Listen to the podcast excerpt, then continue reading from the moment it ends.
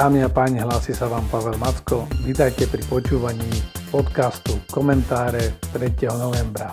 Dnes som vybral za hlavnú tému postoj opozície k celoštátnemu testovaniu a vraciam sa k operácii Spoločná zodpovednosť a v aktualitách sa zamýšľam nad aroganciou niektorých funkcionárov. Želám vám príjemné počúvanie.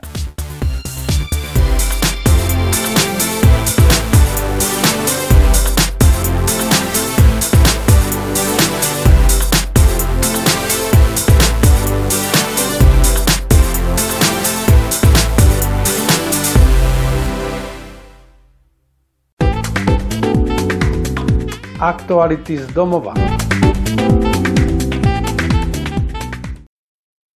Na verejnosť prenikli informácie, že námestnička a aktuálne zastupujúca generálna prokurátorka Kováčiková, ktorej bola antigenovým testom a následne aj PCR testom pozitívne diagnostikovaná prítomnosť vírusu COVID-19, aj napriek tejto skutočnosti prišla do práce. Jej výhovorka bola, že prišla odovzdať agendu. Tým ohrozila samozrejme zdravie všetkých osôb, lebo dobre ako prokurátorka musela vedieť, že je povinná dodržiavať prísnu karanténu. Pani prokurátorka tak nedvojak vlastne prezradila jej skutočnú misiu na generálnej prokuratúre, pretože prišla odovzdať agendu, inými slovami nákazu lebo naozaj na generálnej prokuratúre sa nám už celé roky šíri nákaza, ktorá sa prenáša od prokurátora Trnku cez prokurátora Čižnára na pani Kováčikovú, ale aj pána Kováčika momentálne vo väzobnom stíhaní.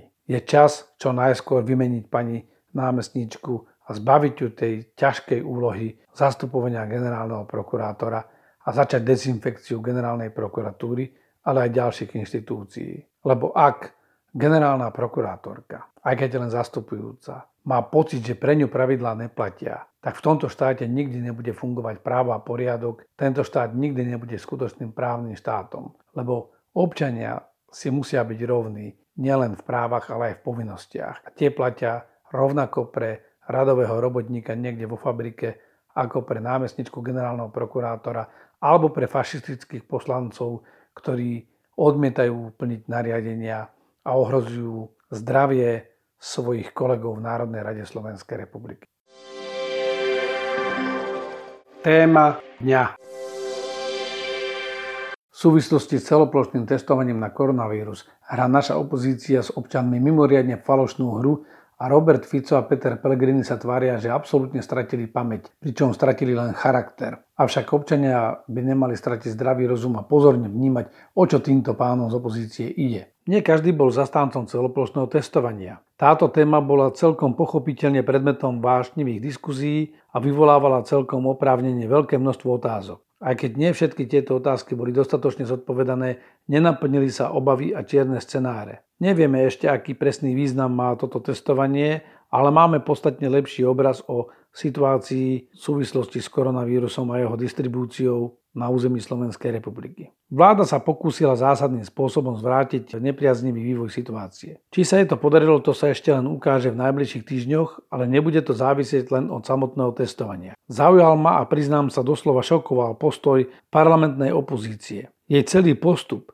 a cirkus po dvoch dňoch po ukončení testovania ukázali dve zásadné veci. Slovensko nemá demokratickú štandardnú parlamentnú opozíciu. Ešte nikdy v dejinách moderného Slovenska sa parlamentná opozícia nezachovala tak hygienisticky vo vzťahu ku zdraviu občanov. Bohužiaľ, príliš si nepomohla ani mimoparlamentná opozícia, ktorá nedokázala odhadnúť situáciu a nabehla na vlnu lacnej demagógie. Po druhé, ak to bude takto pokračovať, tak horúcim kandidátom na rozpustenie nie je len ľudová strana naše Slovensko. Extrémizmus je na Slovensku na vzostupe. Vláde by sa určite dal vyčítať celý rad nedostatkov pri plánovaní, zmetky pri komunikácii, a aj arogantné maniere, ktorým presadzovala svoju víziu. Ale deštrukcia, ktorú predvádzala opozícia, nemá obdoby v modernom Slovensku.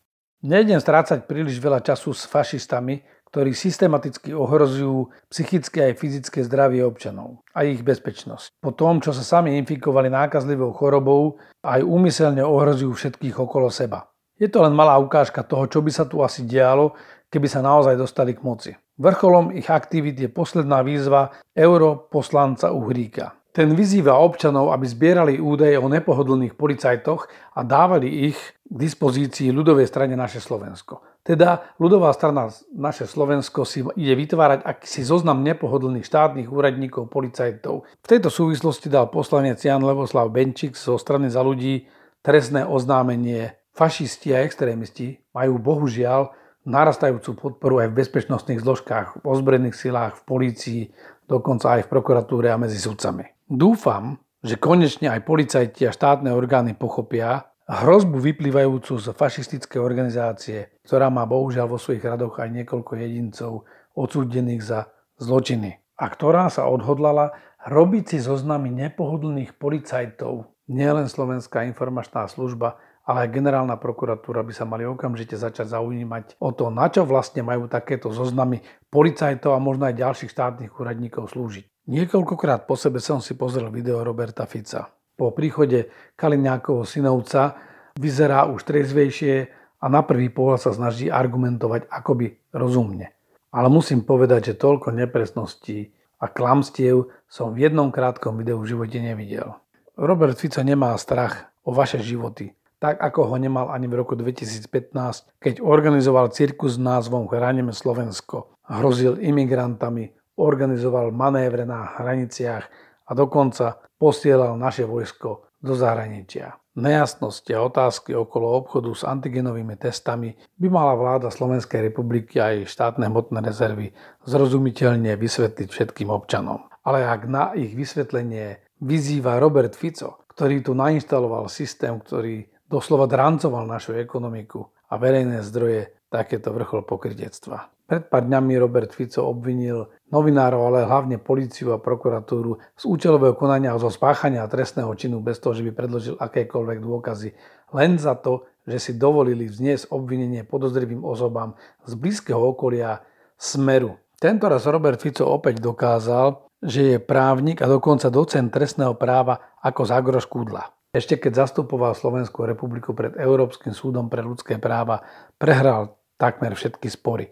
Tam sa mohol vyhovárať na to, že už to bol len dôsledok nesprávneho postupu slovenských orgánov a on s tým nemohol nič robiť. Naposledy sa úplne strápnil, keď ako právnik vehementne tvrdil, že núdzový stav bol vyhlásený protiústavne. Dokonca ani Slovenský ústavný súd, ktorý sa nehambí verejne sa zastávať sudcov obvinených z trestných činov a účasti na justičnej mafii, sa od neho dištancoval a vysmial ho. Ak vôbec boli niekedy pochybnosti o ústavnosti vyhlásenia núdzového stavu, tak tie mohli byť práve o vláde Petra Pellegriniho, ktorá vyhlasovala v marci núdzový stav na hrane zákonnosti.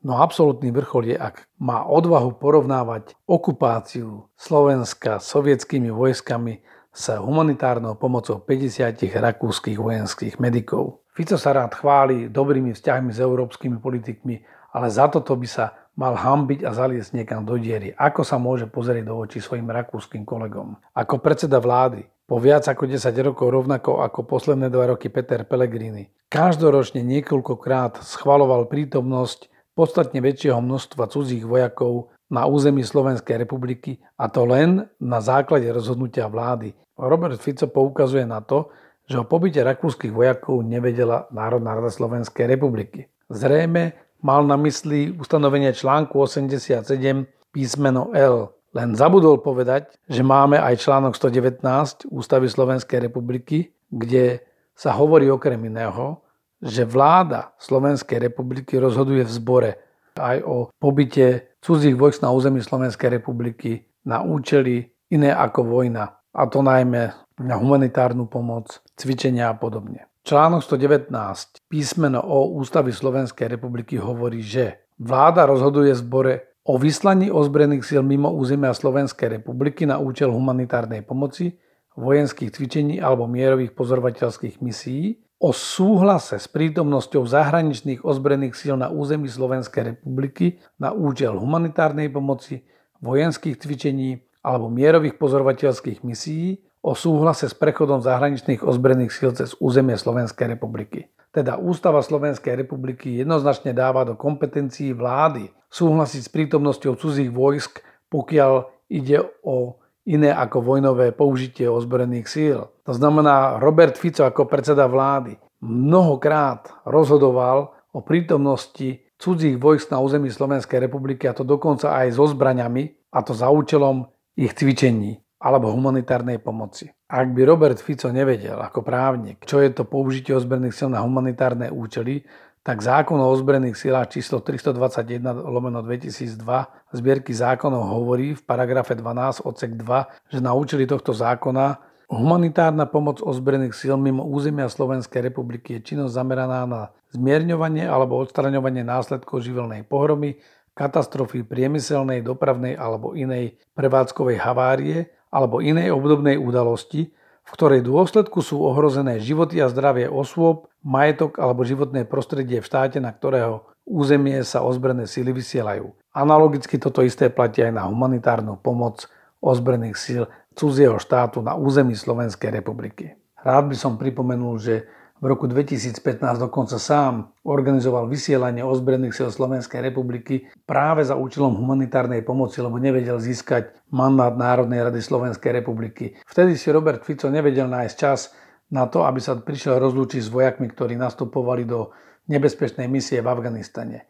Avšak keď vysielal Slovensko 26 príslušníkov ozbrojených síl na logistickú podporu v Maďarsku, kde Orbán organizoval ostravu hraníc svojimi ozbrojenými silami a k tomu sa ad hoc zorganizovalo cvičenie Balaton 2015, tak si Robert Fico našiel čas a robil neuveriteľný cirkus v priestoroch ministerstva obrany, kde sa lúčil s našimi vojakmi, ako keby išli na misiu na záchranu pred asteroidom. A práve vtedy Vláda Slovenskej republiky bez vedomia Národnej rady Slovenskej republiky rozhodla o vyslaní týchto vojakov za účelom humanitárnej pomoci a účasti na cvičení Balaton 2015. Bohužiaľ, udalosti sa vyvinuli inak, ako si predstavoval Robert Fico. NAKA postupuje na stále vyššie a vyššie poschodia a chytá stále väčšie ryby.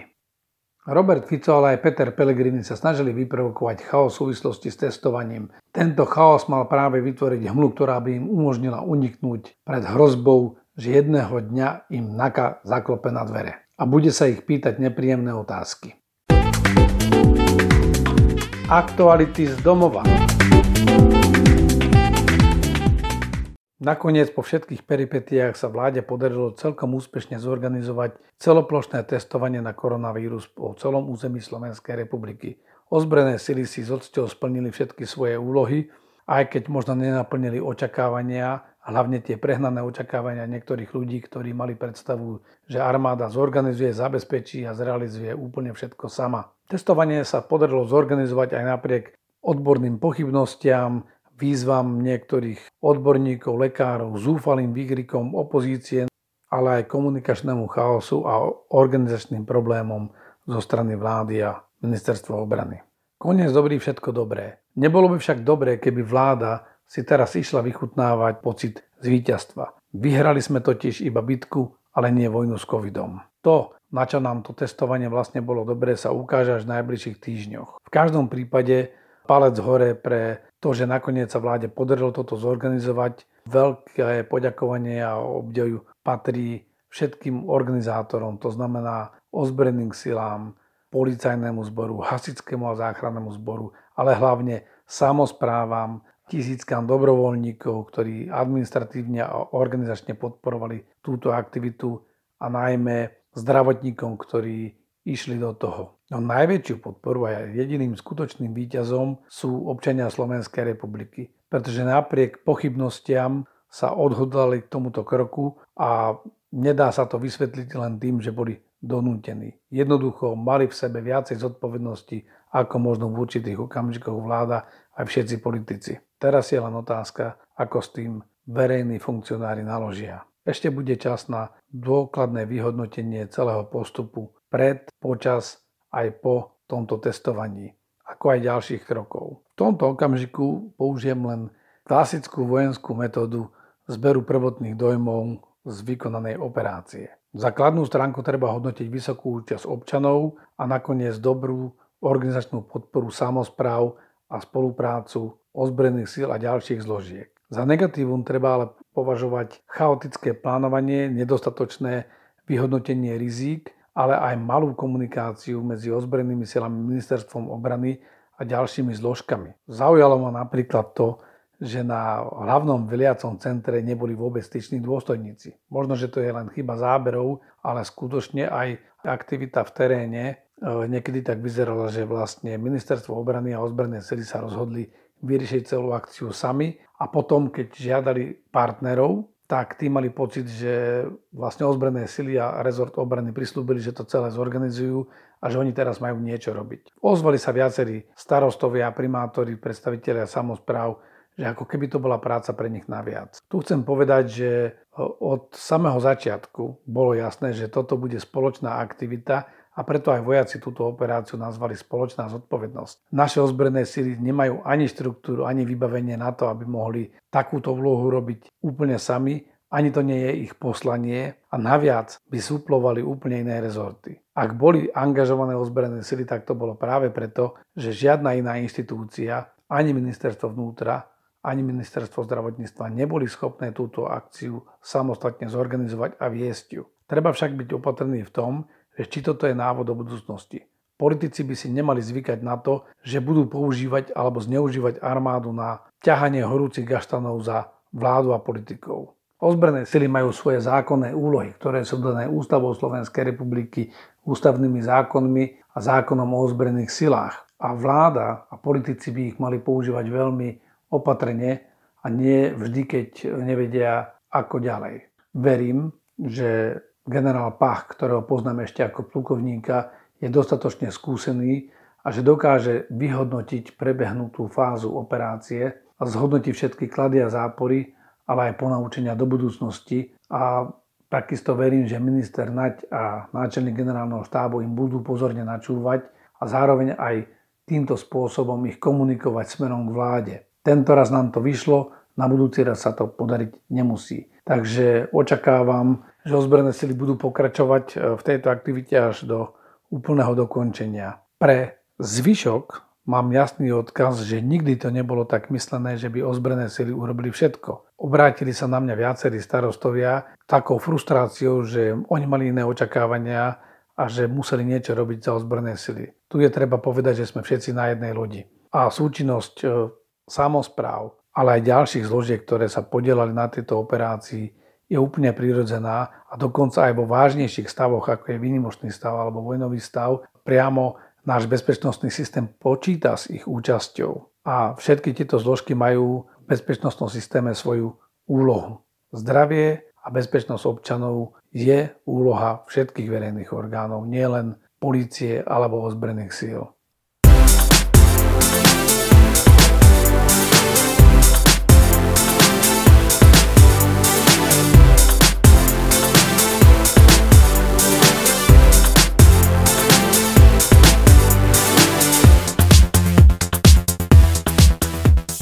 Dámy a páni, to je pre dnešok všetko. Želám vám príjemný a ničím nerušený deň. Do počutia na budúce.